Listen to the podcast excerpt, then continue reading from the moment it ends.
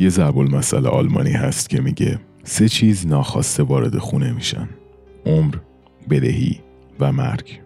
اما در بلوار ناشناخته ها مرگ صاحب تمام خونه هاست و این انسان ها هستند که ناخواسته وارد میشن. در این قسمت قراره به بررسی تاریخ خونین و مرگبار خونه آمیتویل بپردازیم. پس بهتر درها رو قفل چراغها رو خاموش و هنسفریاتون آماده کنید.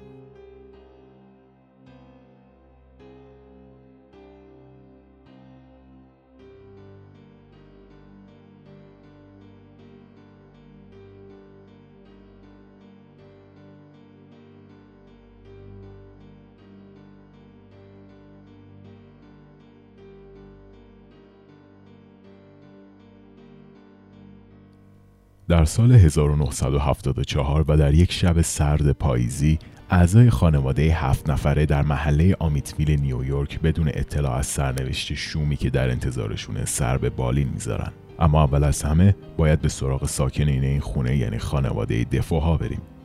به طور خلاصه میشه گفت که دفوها تعریفی کاملا خلاف یک خانواده گرم و صمیمی داشتند پدر خانواده مردی دائم الخمر با مشکلات عصبی و روحی فراوان بود و گفته میشه طرز رفتارش باعث شد که پسر بزرگ خانواده یعنی رونالد ملقب به قصاب آمیتویل دوران جوانی و نوجوانی خیلی بدی رو سپری کنه. دفوها یک مغازه تعمیرات ماشین داشتن و رونالد هم مواقعی که مشغول مست کردن یا مواد کشیدن نبود اونجا کار می‌کرد. اعتیاد شدید رونالد به مواد مخدر و الکل در نهایت باعث شد رفتارهای خشونت آمیزی از خودش نشون بده. گفته شده که یک بار روی پدرش اسلحه کشیده و حتی چندین بار اعضای خانواده را تا سرحد مرگ کتک زده. در نیمه شب 13 نوامبر سال 1974 رونالد دچار فروپاشی عصبی میشه و شادکام به دست اتاق به اتاق اعضای خانوادش رو در خواب به قتل میرسونه. یکی از نکات عجیب این اتفاق اینه که کشتن تمام اعضای خانواده حدود 15 دقیقه از وقت رونالدو می‌گیره. با این حال هیچ نشونه از درگیری یا تلاش برای فرار پیدا نمیشه. نکته عجیبتر اینه که هیچ یک از همسایه ها اون شب صدای شلیک تفنگو نشنیدن و از هیچ صدا خفه کنی هم برای اسلحه استفاده نشده. تمامی اجساد هم رو به شکم داخل تختاشون پیدا شدن. انگار که یه نفر عمدن اینطوری قرارشون داده. به نظر چی می‌تونه باعث بشه یه نفر انقدر بهش فشار عصبی وارد بشه که دست به همچین کاری بزنه؟ یعنی چه مراحلی رو باید طی کنه تا به اینجا برسه؟ حالا داستانی که تا الان تعریف کردی حالا لحاظ داستانی خیلی حرفه‌ای جزئیات رو تعریف کرد. مثلا به این صورت که اول اومد از خانواده شروع کرد بعد به شخصیت رونالد رسید بعد از رونالد به اندازه کافی گفت و بعد ادامه داستان که مثلا جنایتی رو که انجام میده. چیز جالبی که بود این بود که من الان می‌تونم مثلا یه شخصیتی واسه رونالد متصور بشم. و خیلی عوامل می‌تونه موثر باشه توی این اتفاقی که افتاده.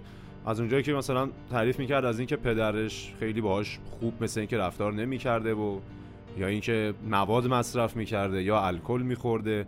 و یه چیز جالبی که بود می‌گفت مواقعی که مشغول مست کردن نبود اون موقع ها داشت کار می‌کرد. یعنی منظورش اینه که 90 درصدی مست یا در حال مصرف دراگ بوده ولی اون تایمای کوتاهی هم که حالا مثلا مست نبوده داشته کار می‌کرده. و خب اعتیاد به الکل و مواد مخدر خودش می‌تونه یک عامل اصلی باشه واسه جرقه های عجیب و غریب تو ذهن آدم. و فقط کافیه به اینا پر و بال بدی یه مقدار جدیشون بگیری تا کم کم تبدیل به یه باور بشه و خب دست به همچین کاری بزنی. در کل داستان جالبیه و ازش خوشم اومده. بعد واقعا این موردم که هیچ کس اولا اینکه هیچ کس درگیر نشده که خب بالاخره شاید حالا من احتمال میدم در این باره چیزی نشنیدم ولی ممکنه که مثلا به اصطلاح چیز خورشون کرده باشه دارویی چیزی. آره آره اینم آره اینم خیلی عجیبه. اولا که میگه 15 دقیقه طول می‌کشه تا اعضای خانواده‌اش رو بکشه. حالا یادم نمیاد که گفت چند نفرن خانوادهشون. ولی فکر کنم 6 7 نفری گفت هستن. اما 15 دقیقه اونم با شاتگان. یعنی تو اولی رو که بزنی دیگه ناخداگاه دومی بیدار میشه. دیگه دومی رو بزنی دیگه سومی بیدار میشه و حتی همسایه ها میگن صدای شلیک رو نشنیدیم. حالا نمی‌دونم میگه از خفه کنم استفاده نکرده. حالا شاید مثلا بالش گذاشته تیر زده یا هر چیزی که بوده. اینش مقدار عجیبه. اینکه هیچ کدوم از اونها نفهمیدن بیدار نشدن و نه تنها خانواده‌اش بلکه خب همسایه هم هیچ ریاکشنی نشون ندادن و و یه چیز جالبی هم که می‌گفت این بود که می‌گفت تمامی اجساد رو رو به شکماشون داخل تخت پیدا کردن. می‌دونی یه حالت نمادگذاری داره به نظرم. یعنی حس می‌کنم این از قبل برنامه ریزی شده بوده واسه رونالد. که انگار بخواد چیزی رو ثابت بکنه یا بخواد مثلا یه حرکتی انجام بده که بعدها یه تصویری ازش تو ذهن بمونه یا حالا هر چیز دیگه ای یعنی فکر نمی کنم حاصل یک اتفاق شب باشه. یه چیزی بوده که تو ذهنش هی داشته و خودش تکرار می‌کرده و احتمال اینکه مثلا به قول تو چیز خورشون هم کرده باشه زیاد. آخه می‌دونی اینم هست که خب موقعی که یه نفر تا این حد از لحاظ روانی نزول کرده حالا اعتیاد و مواد و غیره و غیره اینجور آدما اصولا نقشه نمی‌کشن از قبل. یعنی برنامه ریزی نمی‌کنن اکثرا در لحظه در آن تصمیم می‌گیرن. و این خودش این قضیه که خب از قبل مثلا نقشه کشیده باشه حالا چیز خورشون کرده باشه و اینا این خودش به نظرم تناقض داره و عجیبه. نه می‌دونی به نظر من دو حالت وجود داره. همینی که میگی درسته همینی که کسی که مشکل روانی داره پرخاشگره و یه چیزی هم داره مصرف می‌کنه ممکنه روز اول کشتن خانوادهش تو ذهنش بیاد و مثلا سرش رو تکون بده بگه نه این چه فکری داری می‌کنی؟ مثلا بعد دفعه دوم دوباره تو ذهنش بیاد یه مقدار جدیتر فکر کنه. دفعه سوم مثلا بهش بخنده یا مثلا آره چه حالی میده همچین کاری انجام بدم.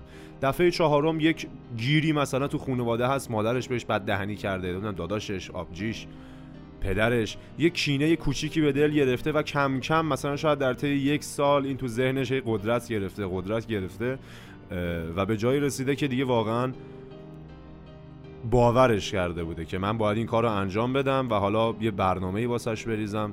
مثل خیلی از این فیلم هایی که دیوونه ها توش قاتلن. این طرف واقعا یه ارق خاصی به کاری که داره انجام میده داره و پشیمون هم نیست از کاری که داره می‌کنه. و شاید بعد از انجام اون کار یه لحظه پشیمون شه بزنه زیر گریه ای این چه کاری بود من کردم. ولی خب نمیشه تصمیم گیری کرد. بالاخره یه جورایی آدم دیوونه بوده دیگه. حالا ما نمی‌دونیم تو ذهنش چی میگذشته. پس تو این احتمالو که قضیه برنامه ریزی شده بوده رو زیاد می‌دونی. آره آخه می‌دونی طبق شواهدی که گفته شده خیلی عجیبه. 15 دقیقه وقت بگیره. هیچ درگیری نباشه. همسایه هم نفهمن. بعد همه هم برگردونده رو به شیکم داخل تختاشون گذاشته. حالا بگیم تو تختاشون هم کشته باشه ولی خب جسدشون یعنی تکون داده. تو اگه یه روز پاشی همچین کاری انجام بدی مسلما دیگه به اینجاهاش فکر نمی‌کنی. حالا یه چیز دیگه هم که به ذهنم رسید همین الان اینه که این اتفاقو یعنی قتل رو انجام داده و اون لحظه به خودش گفته من چه کار کردم و این چه کاری بود من انجام دادم. و یه جورایی اون موقع دیوونه شده از فشار روانی که بهش به وجود اومده. و شاید همه به پشت خوابیده بودن این چیزی که ذهن من می‌سازه. و با شاتگان زده به شکمشون و حالا نمی‌خواسته زخم شکمشون رو ببینه. اینا رو برگردونده اونوری که یا مثلا به صورتشون نگاه نکنه. یا حالتی که مثلا یه فشار روانی شدید که خجالت بکشه یا اینکه حس می‌کنه اونا هنوز زندن دارن با چشماش مثلا شماتتش می‌کنن که این چه کاری بود کردی با ما. می‌دونی یه فاز روانی خاصی داره دیگه و اون لحظه رو ما تجربه نکردیم. شاید همون لحظه این به فکرش زده باشه. این هم نظریه جالبی هم نظر خودم. نکته جالبی بود. بعد از سلاخی اعضای خانواده رونالد دوش می‌گیره لباس میپوشه و به پلیس زنگ می‌زنه و ادعا می‌کنه موقعی که از سر کار برگشته با این صحنه روبرو شده. ولی بعد حرفش رو عوض می‌کنه و میگه تقصیر آدم کشای مافیا بوده که به خونه اومدن و اونو مجبور کردن اعضای خانوادش رو به قتل برسونه. در نهایت با جمع شدن شواهد و مدارک کافی رونالد اعتراف به قتل می‌کنه و جای لباسهای خونین و تفنگی رو که داخل خونه پنهان کرده بوده به پلیس نشون میده. رونالد در متن اعترافش میگه وقتی شروع کردم دیگه نتونستم خودم رو متوقف کنم. همه چیز خیلی سریع اتفاق افتاد. و بعدش به پلیس میگه که صداهای داخل سرش بهش گفتن این کارا رو بکنه. هرچند که با بررسی های یک روانشناس معلوم میشه که رونالد اختلال شخصیت ضد اجتماعی داشته. برای افرادی که مطلع نیستن اختلال شخصیت ضد اجتماعی یک اختلال غالبا خانوادگیه که فرد کاملا ضد قوانین اجتماع رفتار می‌کنه و در قبال کارهاش احساس پشیمونی یا استراب هم نداره. این یعنی رونالد صدایی داخل سرش نمیشنیده و چند شخصیتی هم نبوده. صرفا در یک لحظه احساس کرده کشتن اعضای خانوادش کار جالبیه و بدون عذاب وجدان دست به این کار زده. رونالد به حبس ابد محکوم میشه و تا همین امروز در زندان ایالتی نیویورک پشت میله های زندانه. این تئوری هم وجود داره که قاتل دومی در صحنه بوده اما این قضیه هیچ وقت به اثبات نمی‌رسه. یه اتفاق جالبی که الان افتاد من یاد یه جورایی داستان دکتر جکیل و مستر هاید افتادم. یه شخصیتی که شبا یکی دیگه است و روزا یکی دیگه است. و می‌دونی حالا همینو اگه ضعیفترش بکنیم اینکه تو مثلا تو فقط یک محرک کوچیک باعث بشه که تو از یه شخصیت بیفتی روی شخصیت دیگه. و اینکه حالا خودش هم گفته که صداهای داخل سرش به هم گفتن این کارا رو بکن حالا با اینکه روانشناس گفته نه و این نبوده و اینا. ولی خب بخوایم اینطوری هم بررسی بکنیم. این می‌تونه باشه که اون لحظه ای که پا شده و اولی رو کشته دومی رو کشته سومی رو کشته و دیگه نمی‌دونسته که داره چی کار می‌کنه. فقط انگار وظیفش کشتنه بوده اون لحظه. و دلم واسه رونالد سوخت. یعنی یه لحظه واقعا فضاش منو گرفت.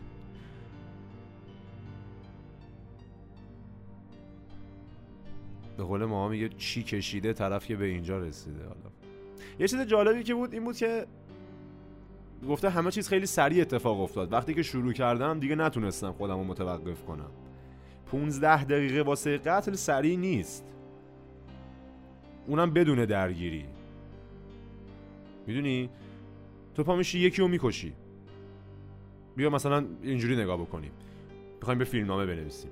من رفتم تو اتاق بابام بابام و مامانم بغل هم خوابیدن روی تخت. اولیو می‌کشم تفنگو می‌گیرم اونور دومیو می‌کشم. به سرعت از در اتاق میام بیرون میرم اتاق داداشم. تفنگو می‌گیرم سمتش اونو می‌زنم. بعد میام بیرون میرم اتاق خواهرم. می‌گیرم سمتش اونو می‌زنم. و یا خونهشون خیلی بزرگ بوده که اتاق به اتاق یه رب طول کشیده. و اینکه یه چیز دیگه هم که قوه تخیلم بهم میگه اینه که اولیو کشته بعد همونجا نشسته داره با خودش حرف می‌زنه که الان چیکار کنم؟ و همون صداهای سرش. انگار یک جلسه می‌ذارن تو سرش که هی رای گیری می‌کنن. برو ادامه بده بعدی هم بزن. دوباره اونو می‌کشه. خب الان دیگه چیکار کنم؟ دوباره میگن تو سرش که دیوونه تو که دو نفر کشتی. حداقل شواهدی برای خودت به جا نذار. بذار همه بمیرن. دیگه مثلا آب که از سر گذشت یک وجب چه صد وجب. یعنی ادامه بده به این کار. ولی حالا بحث چیز شد. اینم بگم که یاد شخصیت گالن توی ارباب حلقه هم افتادم. که با خودش حرفی زد و خودش آدم خوبی بود ولی اون یکی گالنه خوب نبود. هی می‌گفت نه باید این کارو بکنی اون کارو بکنی. و رونالد هم شاید همچین صداهایی درون سرش بوده. می‌دونی چون قضیه خیلی عجیبه از اول تا آخرش شاید نیاز به جرم ها و روانشناسای خیلی حرفه‌ای داره که بیان قضیه رو موشکافی کنن. کما اینکه این کارم کردن حالا. و در عین حال که می‌تونه خیلی مثلا عجیب و پیچیده باشه در عین حال هم می‌تونه خیلی ساده باشه که صرفا یه شخصیت ضد اجتماع بوده و یه لحظه تصمیم گرفته که بکشتشون و دست به این کار زده به راحتی. و البته خب این قضیه هم که چرا اومده پلیس رو سرد اونده یعنی خودش سنگ زده به پلیس. خب این قضیه یا نشان از این داره که اینقدر اعتماد به نفس داره که می‌تونه قصر در بره از این کار. که همچین کاری کرده به جای اینکه مثلا فرار کنه. یا اینکه صرفا دنبال یه موش به بازی بوده. آره آره. می‌دونی حالا یه اتفاقی که امشب افتاده این که من همش داستانهای چیزهای مختلف به ذهنم میاد و اونا رو تشبیه می‌کنم. اگر اشتباه نکنم یک فیلمی بود به اسم اسپلیت. یک دیوونه بیست و چند شخصیته که در آن واحد عوض می‌شد و اصطلاحا می‌گفت مثلا فلانی نور رو تو دستش گرفته و هر کی نور رو تو دستش می‌گرفت اون شخصیت اصلی اون بدن می‌شد. شاید راجع به رونالد هم مثلا می‌خوایم اون شکلی نگاه کنیم. نور بعد از قتل میفته دست کسی که می‌خواد همه چیزو مخفی کنه. خودش زنگ می‌زنه به پلیس نمی‌دونم لباسا رو قایم می‌کنه تفنگ رو قایم می‌کنه و فلان. بعد که پلیس میگیرتش و به مقدار رو اعصابش راه میره و ازش شواهد جمع می‌کنه میگه که ببین به این دلایل متهم اصلی تویی و نمی‌تونی خودتو قایم کنی. اینجا قدرت از دست اون شخصیت خارج میشه و دست شخصیت بعدی میفته و اون اعتراف می‌کنه. میگه آره من کشتم. این لباسای خونیه این تفنگیه که دارم و ببین در هر صورت کشتن هفت نفر چیز ساده ای نیست. یعنی ساده ترینش اینه که بگی آقا یک جانی یک کسی که جنون داره این کار رو انجام داده. و یک اونم چی؟ خونوادت. حالا مثال اگه یارو مثلا دنبال ارث و میراث بوده یعنی چیزی راجع به اینم گفته نشده که وقتی هدف از کشتن مشخص نباشه یک چیز مسئله ساده درونی ولی در عین حال وحشتناک روانیه. یه موقعی هست تو به خاطر نمی‌دونم کینه یکی رو می‌کشی.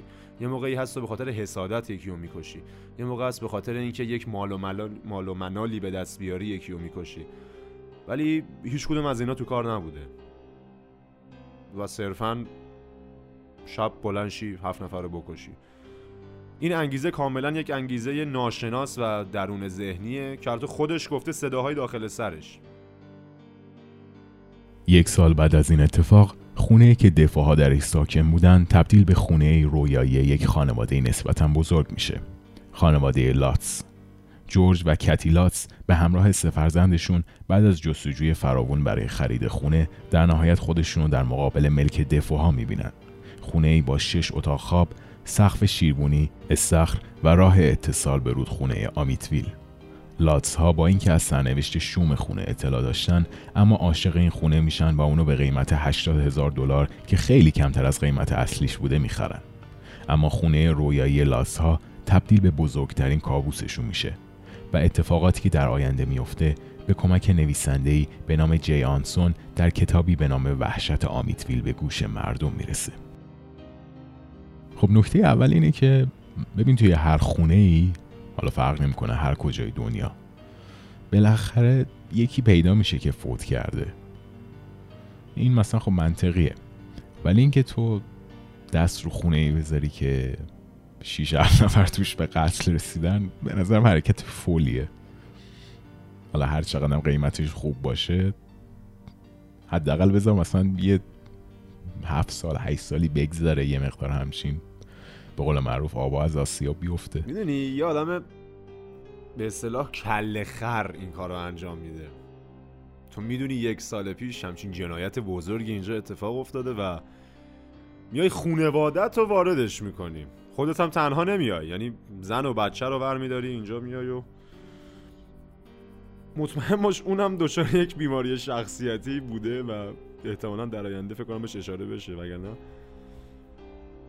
یا بعضی هم هستن که نه دنبال اینن که بگن خرافات اینا خرافات و فلان و ما هم برای اینکه ثابت بکنن که به این چیزا اعتقادی ندارن میان اونجا ساکن میشن که بگن نگاه کنید ما اومدیم جایی که مثلا همه ازش بعد میگن میگن خونه ارواح خونه چه می‌دونم اجنه است خونه ای که توش قتل صورت گرفته شوم جن زده است. ما خودمونم همچین قوه درونمون داریم. یعنی هر موقع شنیدیم که مثلا این خونه فلانجا تو تهران خونه نمی‌دونم اینطوری بوده اونطوری بوده حداقل رفتیم که از دور که شده ببینیمش. می‌دونی اون وحشت اون حس هیجانی هم تو هم با ترس و اینکه وقتی اونجا قرار می‌گیری یه لحظه تو ذهنت مثل یه فیلم میگذره که آه اینجا یارو کشته شده او این لکه روی دیوار لکه خونه یا مثلا این جایی که کنده شده گچی که کنده شده جای تیر بوده و فلان. مثلا یه نگاه رفتی موزه. و حالا اینکه بیای خونت و همون موزه وحشتناک انتخاب بکنی یه مقدار دو سه لول بالاتر از این هیجان. هر چقدر که آدم حالا بگیم اعتقادی نداشته باشه یا شجاع باشه بالاخره یه ترسی ته دل آدم هست که یک درصد اگه من یه اتفاقی بیفته یا یه چیزی ببینم چی؟ می‌دونی احساس می‌کنم همه به صورت غریزی داریم همچین چیزی رو. و حالا اینکه خب این خانواده حالا به هر دلیلی قیمت خوب خونه موقعیت خوبش بهش غلبه کردن جای تحسین داره. آخه می‌دونی یه چیز دیگه هم هست معمولا توی فیلم های ترسناک این مدلی میان یه دلیلی یه چیز منطقی مثلا ارائه میدن که آقا اینا پول نداشتن و مجبور شدن بیان خونه ای که داره قیمتشو کمتر میده. درسته 80 هزار دلار قیمت اصلی خونه نیست و خیلی کمتره. ولی به حالا جاری که چیزی که من می‌دونم پول کمی هم نیست. یعنی می‌تونی باهاش بری یه جای دیگه حالا توی منطقه دیگه یه خونه خوبتر بخری بدون این اتفاقات. ولی اینکه تو میای این هزینه ای که نسبتا زیاد هست رو انجام میدی و از طرفی هم شاید یارو اومده گفته که من این خونه رو با قیمت کم می‌خرم کسی که نمی‌خره. من می‌خرم دو سال توش زندگی می‌کنم بعد میگم دیدید چی نشد؟ حالا من با قیمت زیادی میفروشمش. میگم مثلا اعتقادی به این قضیه نداره و صرفا میگه بیام یه ایرانی اگه ایرانی بود من اینو قبول می‌کردم. این نظریه رو. ایرانی ها خیلی تو سود کردن و اینجور چیزا پاپیش می‌ذارم ولی خب اونا فکر نکنم همچین اهدافی داشته باشن. البته اون زمان در آمریکا توی دقیقا همین دوره یه سری مباحثی مثل رکود اقتصادی و مشکل مسکن و اینا وجود داشته واقعا. و خب این که قطعا این قضیه امکان داره تاثیرش رو گذاشته باشه روی خانواده ها آره خب میام. اینطوری باز مقدار قضیه منطقی تره که. ولی خب حالا بازم اطلاعات زیادی از اون خانواده نداده دیگه. صرفا گفته که اومدن اون خونه رو خریدن. همین. گفته شده که پدر خانواده یعنی جورج بعد از ورود به این خونه اخلاقش به طور محسوسی بدتر میشه و هر شب هم سر ساعت 3 و 15 دقیقه بیدلیل از خواب بلند می شده و دیگه نمی‌تونسته به خواب بره. شاید جالب باشه بدونید خانواده دفاع سر همین ساعت در تخت خوابهاشون به قتل رسیدن.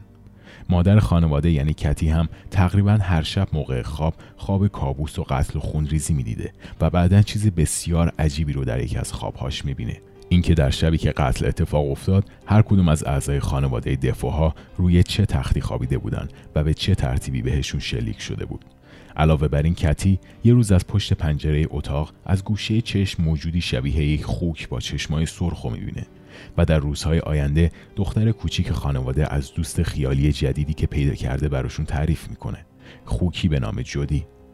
در جریان یک اتفاق غیر منطقی دیگه جورج و مادرش هر دو کتی رو در حالی که به نظر چندین سال پیرتر شده بوده و چهره شبیه یک پیرزن داشته می‌دیدن و از این اتفاق وحشت می‌کنن.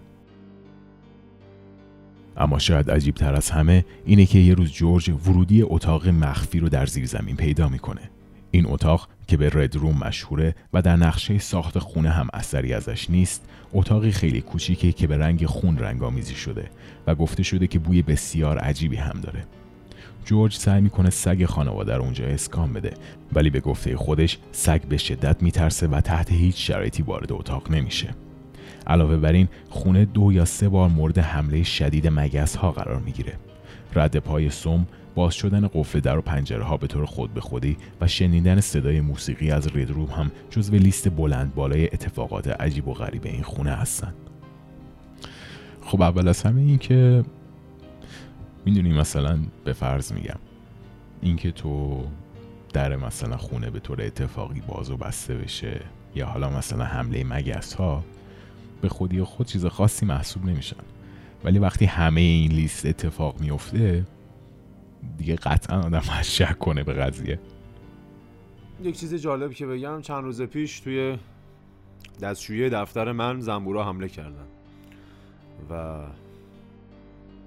چیز طبیعیه به نظر من. ولی اینکه این همه اتفاق آخه ببین حمله مگس ها که اصلا هیچی. حالا رد پای سوم هیچی. باز شدن قفل در هیچی. پنجره ها هیچی. صدای موسیقی از ردروم یه مقدار حالا عجیبه. این کنار. سگه از اتاق میترسه حتی اصلا هیچی. ولی دوست خیالی که یه خوکه. و مادر که یه روز یک موجودی شبیه به یه خوک با چشمای سرخ دیده. و اینکه جورج و مادرش هر روز کتی رو در حال چندین سال پیر شده و پیرزن دیدن اینا یه مقدار خب می‌دونی از اتفاقای متافیزیکیه دیگه فراتبیعیه و معمولا میگیم آقا جن و روحی. یعنی یاره مربوط به جنه یا مربوط به روحه. یه بحث جالبی هم که الان تو ذهنم اومد. ما داشتیم راجع به این صحبت می‌کردیم که رونالد یک دلیل منطقی علمی واسش می آوردیم که لحاظ روانی دوچاره چه تغییراتی شده و اینا. ولی خب الان که داستان اینطوری شد خیلی کاملا راحت میشه گفت که آقا رونالد شاید جن زده شده اون شب. شاید چه می‌دونم همین موجوده اون موقع هم بوده و فقط توی وجود رونالد خودشو نشون داده. یا همه این اتفاقات شاید مجموعهشون در رونالد بوده و از طریق رونالد و از طریق این قتله یه جورایی خودشون رو به ارزا رسوندن و یا حالا آزاد شدن. یعنی اگه بخوایم فراتبیعی بهش نگاه بکنیم. خب من فکر نمی‌کردم داستان انقدر فراتبیعی پیش بره. اینو حالا بگم. یعنی فکر می‌کردم که حتی قرار این خانواده هم که وارد شدن یک اتفاق روانی شبیه به رونالد واسهشون بیفته. ولی خب این دیتیلی که الان داستان داره میده کاملا قضیه رو از بحث روانشناختی و روانشناسی می‌بره تو بحث فراتبیعی و جنگیری و نمی‌دونم فیلم های مثل کانجورینگ و کلا فیلم ترسناک که به اصطلاح میگیم توش جن و روحه.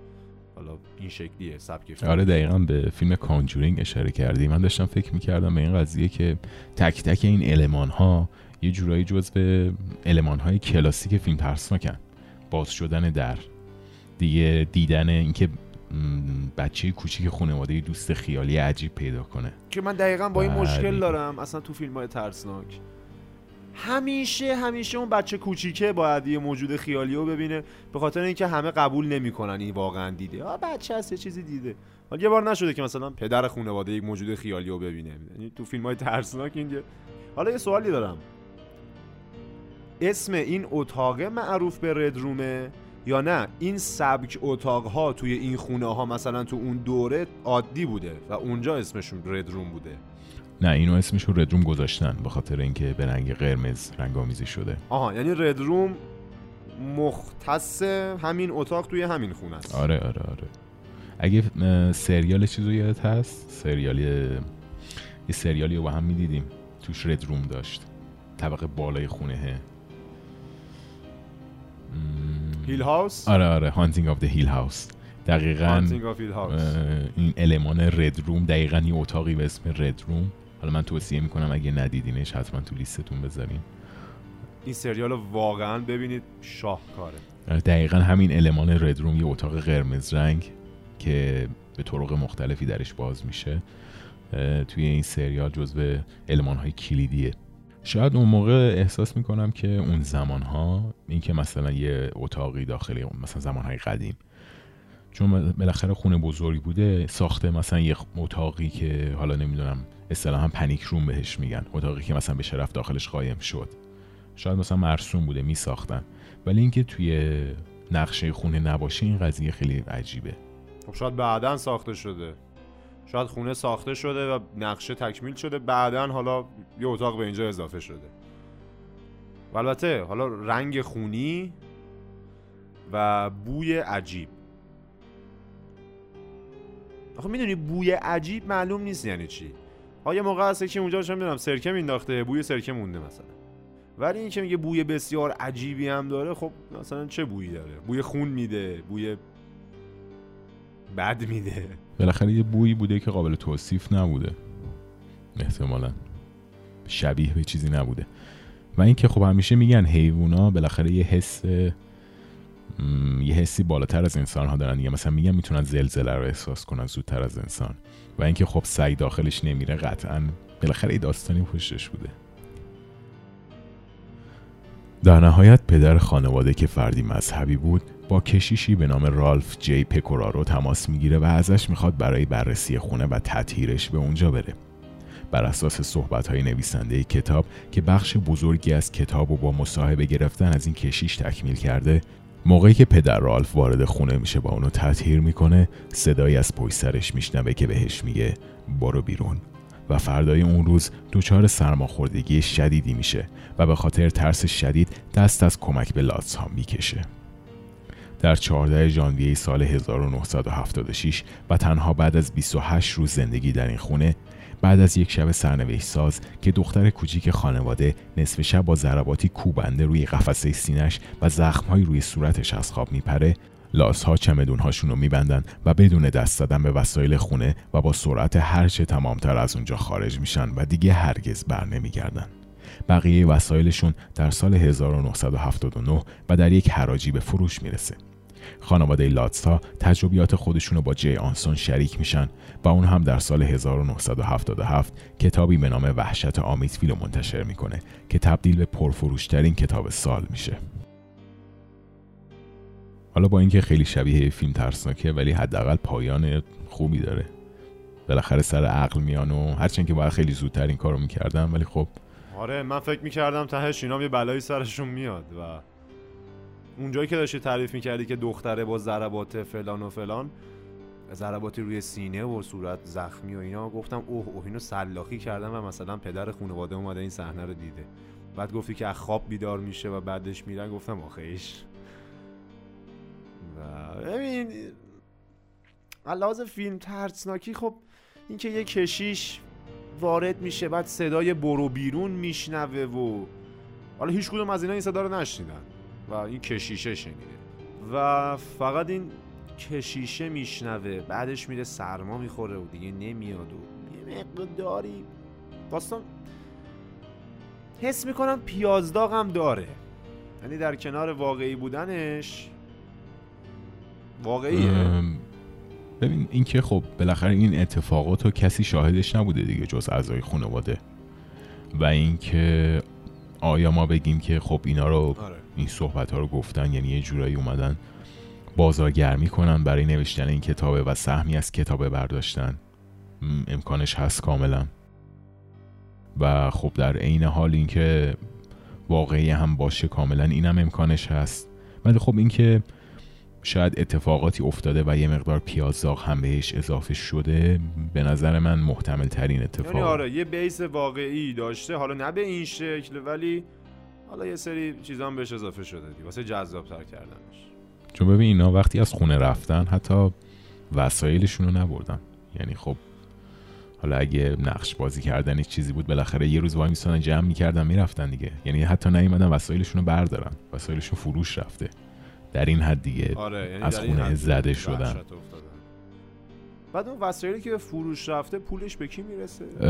نمی‌دونم. احتمالا ممکنه که صاحب بعدی خونه باشه. شاید هم کار دولت بوده ولی خب احتمالا صاحب بعدی خونه بوده. وقتی از جی آنسون سوال میشه که آیا موقع نوشتن کتاب اتفاق عجیبی رو تجربه نکرده میگه نه. هرچند باید اشاره کنم که آنسون وسط های نوشتن کتاب سکته قلبی می‌کنه. اما به قول خودش این فقط تقصیر سیگار بوده. با این حال اعتراف می‌کنه که یک سری از افرادی که نسخه های اولیه کتاب رو خونده بودن اتفاقات عجیبی براشون رخ میده. یکی از این افراد موقعی که یک نسخه از این کتاب رو به همراه داشت و مشغول رانندگی به سمت دفتر ناشر بود ماشینش به طور ناگهانی آتیش گرفت یکی دیگه از این افراد به همراه پسرش موقعی که سوار ماشین بودند داخل رودخونه آمیتویل چپ می‌کنند و تقریبا داخلش غرق میشن گفته شده که یک نسخه اولیه از کتاب داخل صندوق عقب ماشین همراهشون بوده و تنها وسیله‌ای که خشک باقی مونده بود همین کتاب بود. نفر سوم دوست نگون وقتی بود که آنسون دو فصل اول کتاب رو برای مطالعه بهش میسپره و دقیقا همون شب در اثر آتش سوزی جون خودش رو از دست میده. بعد از خاموش کردن آتیش برگه های دو فصل اول بدون کوچکترین آسیبی از بین خاکسترها سالم پیدا میشن. بعدها جورج و کتی چندین بار با خبرنگارها مصاحبه می‌کنن و حتی چندین تست دروغ سنجی معتبر هم ازشون گرفته میشه که ازش سربلند بیرون میان بعضیا میگن که تمام این حرفها نتیجه حقوق بازی این خانواده برای پول درآوردن از کتاب بوده.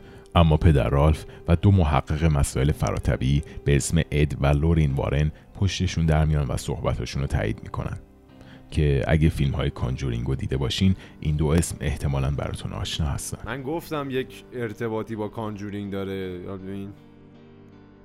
دقیقا اصلا انگار فیلم نامه یه فیلمی مثل Conjuring بودی ارتباطش مونده ها از این ور به اون ور نیست از اون ور به این ور. یعنی توی Conjuring اومدن از این ایده گرفتن. آره اونا اقتباس گرفته از این دیگه این که می‌زنه پس based on true story بر اساس یک داستان واقعی از آره بالاخره احتمالاً. حالا اینکه این دو نفر به اصطلاح چه کارهایی کرده بودن چه شهرتی داشتن و دقیق اطلاعی ندارم. ولی خب همین که اسمشون رو توی داستان آورده احتمالا شخصیت های مهمی بودن زمان خودشون. حرفشون برو داشته. می‌دونی این قضیه که خب الان ببین حالا میگیم که حرفای خانواده به صلاح تردید می‌کنیم در موردش. ولی این اتفاقات دیگه اتفاقات ثبت شده هستن که خب یه نفر ماشینش غرق شده یه نفر مرده توی آتیش سوزی. و خب بالاخره این که حالا بگیم یه بار تصادفی دو بار تصادفی ولی دیگه بار سوم آدم یه احتمال دیگه هم در نظر می‌گیره. اصلا ببین حالا جدای از مرگ هایی که رخ داده از اون عجیبتر اینه که هر المانی از این کتاب که بوده سالم مونده. و حالا اگه این واقعی باشه این یه مقدار دیگه یعنی کاملا یه مقدار که چه کنه کاملا پای یک موجودی اهریمنی شیطانی چیزی در میانه دیگه. تو چقدر احتمال میدی که همه این بحثا به اصطلاح تصادفی باشه و خب حالا صحبت های خانواده‌ام قلابی باشه دروغ بگن و چقدر احتمال میدی که واقعی باشه و واقعا قضیه متافیزیکی باشه. ببین می‌خوام خیلی وحشی به این قضیه نگاه کنم. می‌خوام تجاری بهش نگاه کنم. که آقا هدف این خانواده فروش کتاب بوده. کتاب میان به دست دو سه نفر میدن و با یک برنامه ای اون دو سه نفر رو می‌کشن. واسه اینکه واقعیت این داستان رو ثابت کنن. و سر و صدا و جنجال بپا کنه و کتاب بیشتر فروش بده. نمیگم بعید نیست حال بعیدم هست ولی خب بعیدم نیست. یعنی یه چیز محتمله دیگه بالاخره. شاید آقا اونام رونالد چطوری اومد هشت نفر رو از خانوادش کشت؟ یه وقتی اون تونسته هشت نفر از خانوادش رو بکشه مسلما سه چهار نفر دیگه غریبه هم می‌تونن به خاطر درآمد حداقل اینو انگیزه دارن. درآمدزایی کسب پول. و میان سه چهار نفر قربانی می‌کنن یکی بیفته توی نمی‌دونم دریا یکی رو آتیش می‌زنن یکی رو فلان می‌کنن و کتابا هم حالا صحنه سازی می‌کنن که سالم مونده. یه جورایی بحث تجاریشه. یعنی بخوای تجاری نگاه کنی که بگی این کارا رو انجام دادم واسه اینکه اینطوری. بعد دروغ سنج نمی‌دونم الان واقعا بحث دروغ سنجی علاوه علمی پذیرفته شده است که دستگاهی به تحت عنوان دروغ سنج وجود داره آیا؟ ببین آره دستگاهی به اسم دروغ سنج که وجود داره و بارها و بارها هم حالا چه برای این قضیه چه برای قضیه های دیگه استفاده شده یعنی سابقه داشته و درست هم کار می‌کنه یعنی مبنای علمی داره. اما تا اونجایی که من می‌دونم میشه گولش ولی میشه دورش زد. میشه گولش دقیقا. من اینو می‌خوام بگم. چون میگن اگه مثل اینکه اون صحنه رو واقعا به چشم یک خاطره توی ذهنت بازسازی بکنی همون لحظه امواج مغزتون رو واقعا خاطره ثبت می‌کنه. یعنی یه خاطره بوده که واسه تو اتفاق افتاده. و دروغ سنجم اینطوریه که با اون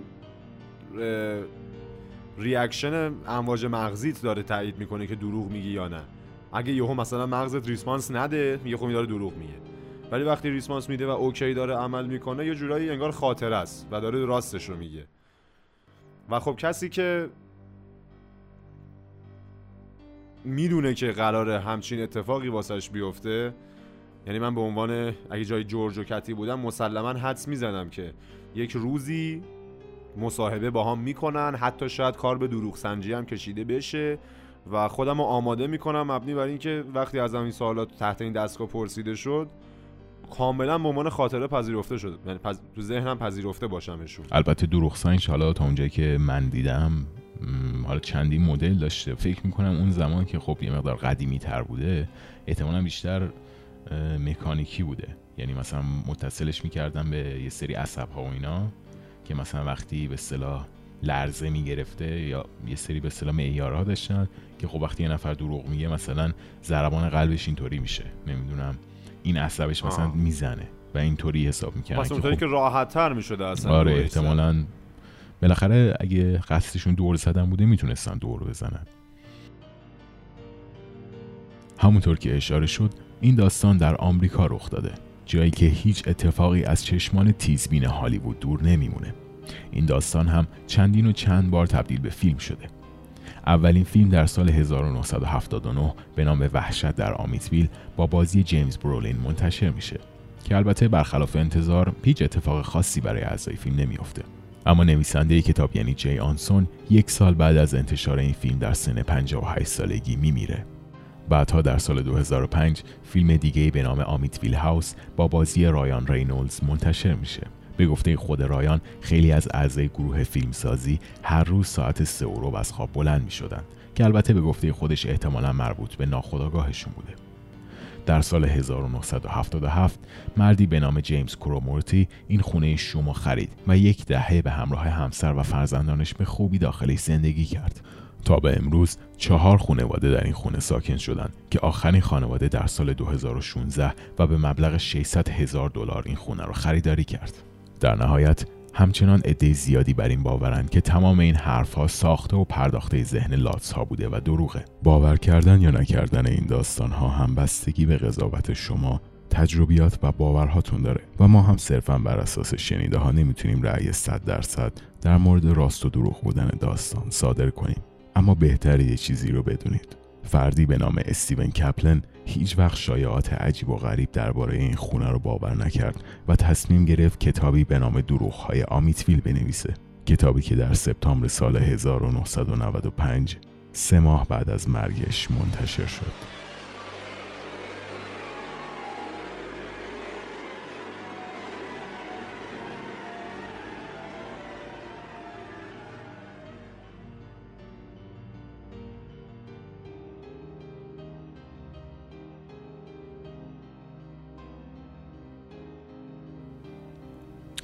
خب اینم از داستان ما.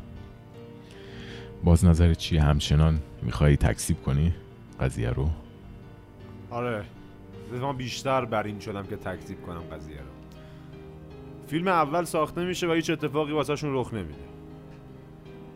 و بعد فیلم دوم ساخته میشه همه اونا ساعت 3 و 15 دقیقه از خواب بیدار می‌شدن.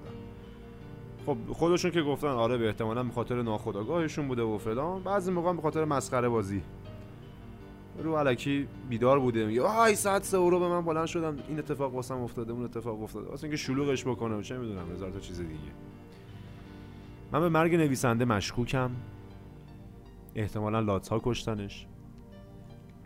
و باز هم میگم این بنده خدای استیون کاپلون که اومده این کتاب رو بنویسه در سال 1995 کتابش که اون موقع منتشر میشه و سه ماه قبلش کشته شده. باز همین می‌تونه کار لاتس ها باشه.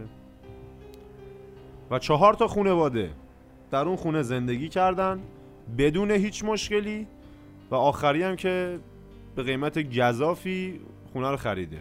6 میلیون دلار یا 600 هزار دلار چقدر گفتی؟ 600 هزار دلار. 600 هزار دلار. بازم من میگم که یک داستان واقعی بوده مثل همون یعنی قضیه رونالد واقعی. ولی لاتس ها با برنامه اومدن به نظرم این تو. و هیچ اتفاقی واسه اعضای این خانواده نیفتاده.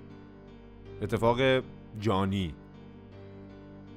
کسایی که کتاب خوندن مردن. چند نفر اول. بعد کتاب شده پرفروشترین کتاب دنیا. یعنی تو اون سال. پس بقیه چی شدن؟ اونم که این کتاب خوندن. خود نویسنده که چیزیش نمیشه. یه بار سکته می‌کنه اونم گفته به خاطر سیگار. سکته کردن فکر نمی‌کنم مثلا اجنه بیان برای خوشخوشونه که خودشون تو مثلا یه سکته یه ریز بدن و بگن آره مثلا حالش رو ببریم. نه. یا پدرتو در میارن یا یکی کاری باید ندارن. و من نظرم اینه که قضیه رونالد واقعی بوده. ولی حرفایی که لاتس ها زدن صرفا استفاده از حماقت مردم تو اون دوره و حالا با هیجانات احساسی که داشتن که شاید باورهای اون موقع خرافی تر بوده و من فکر کنم این اتفاق اگه الان بیفته اصلا بازخورد مثبتی واسهشون نداره. چون الان جامعه الان خیلی کم به این چیزا اهمیت میده و باورشون می‌کنه. ولی اون موقع خب به تب حتی به ادبیاتشون هم نگاه کنی به کتاب هایی که اون موقع فروش می‌رفته و اینا کلا پنجاه سال پیش و به عقب بیشتر خرافی بودن. بیشتر راجع به این داستان ها جذبشون می‌کرده و و به نظر من که حرفای لاتس ها دروغ بوده. و اون وسایل خونه هم خودشون تو حراجی فروختن پولشو خرج کتاب کرد باور کن. حالا ما فعلا منتظر میمونیم. ببینیم تا چند روز آینده مشتبه جون سالمه در می‌بره یا نه. کاملا من اعلام می‌کنم که این صحبت های لاتس ها دروغ بوده و اگه اتفاقی غیر از کرونا واسه من افتاد یعنی اینکه یه قضیه هست. یه کرونا که همه رو داره می‌کشه. حالا منم اگه از کرونا مردم پس فردا نگید که اینم تکذیب کرد نه. در نهایت باید بگم که خب خود داستان به ذات خیلی جذابه. چه از بحث شروعش که حالا اتفاقی که برای رونالدو خانواده دفاع افتاد و جریاناتی اتفاقاتی که برای خونه افتاد و خانواده افتاد و حالا من اینقدرم به اصطلاح اون طرفی به قضیه نگاه نمی کنم. من با توجه حالا به صورت میانگین اگه بخوایم بگیریم احساس می کنم که اتفاقاتی بوده واقعا اتفاقاتی افتاده. حالا بگیم شاید پیازداغش زیاد شده شاید کسی بوده می‌خواسته سر به سرشون بذاره. ولی من باور ندارم که کاملا دروغه. اینکه حتی اتفاقی چیزی جالب بگم. مصاحبه پسر خانواده پسر لاتس ها یه مصاحبه چندین بار مصاحبه می‌کنه. مصاحبه ها تو اینترنت هست. می‌تونید سرچ کنید ببینید خودتون. مصاحبه که با به اصطلاح خبرنگارا غیره می‌کنه. و حتی اگه اشتباه نکنم سوالی ازش پرسیده میشه مبنی بر اینکه خب شما مثلا سهمی از کتاب گرفتین و اینا که تکسیب می‌کنه و میگه که نه ما هیچ سود مالی از کتاب نگرفتیم و تمام این اتفاقاتی که به اصطلاح بوده واقعی بوده همه. و ولی خب در نهایت قضاوت نهایی میفته به عهده شما. اینکه شما چه نظری در مورد داستان دارید و حتما ما رو از نظراتتون مطلع کنید. پسر لاتزها دروغ میگه پول گرفته من خودم اونجا بودم. ببین اگه می‌گفته اگه گفته بود که پول گرفتیم من شاید الان می‌گفتم که نه خب شاید واقعی هم بوده. ولی این دروغه معلومه که پول گرفتن. این همه بلا سرت بیاد. بیای بشینی جلوی یک نویسنده این داستانا رو تعریف بکنی. کتاب بشه پرفروشترین کتاب سال و تو هیچ سهمی ازش نبری. به نظر من غیر ممکنه. و این حرف دروغه که میگه پولی دریافت نکردیم. در هر صورت ممنونیم. اولا از آقای رونالد و خانواده لاتس ها بابت این همه متریال و المانی که واسه فیلم ترسناک در اختیار ما گذاشتن در طی این سالها. و تا قسمت بعدی امیدوارم مراقب خودتون باشید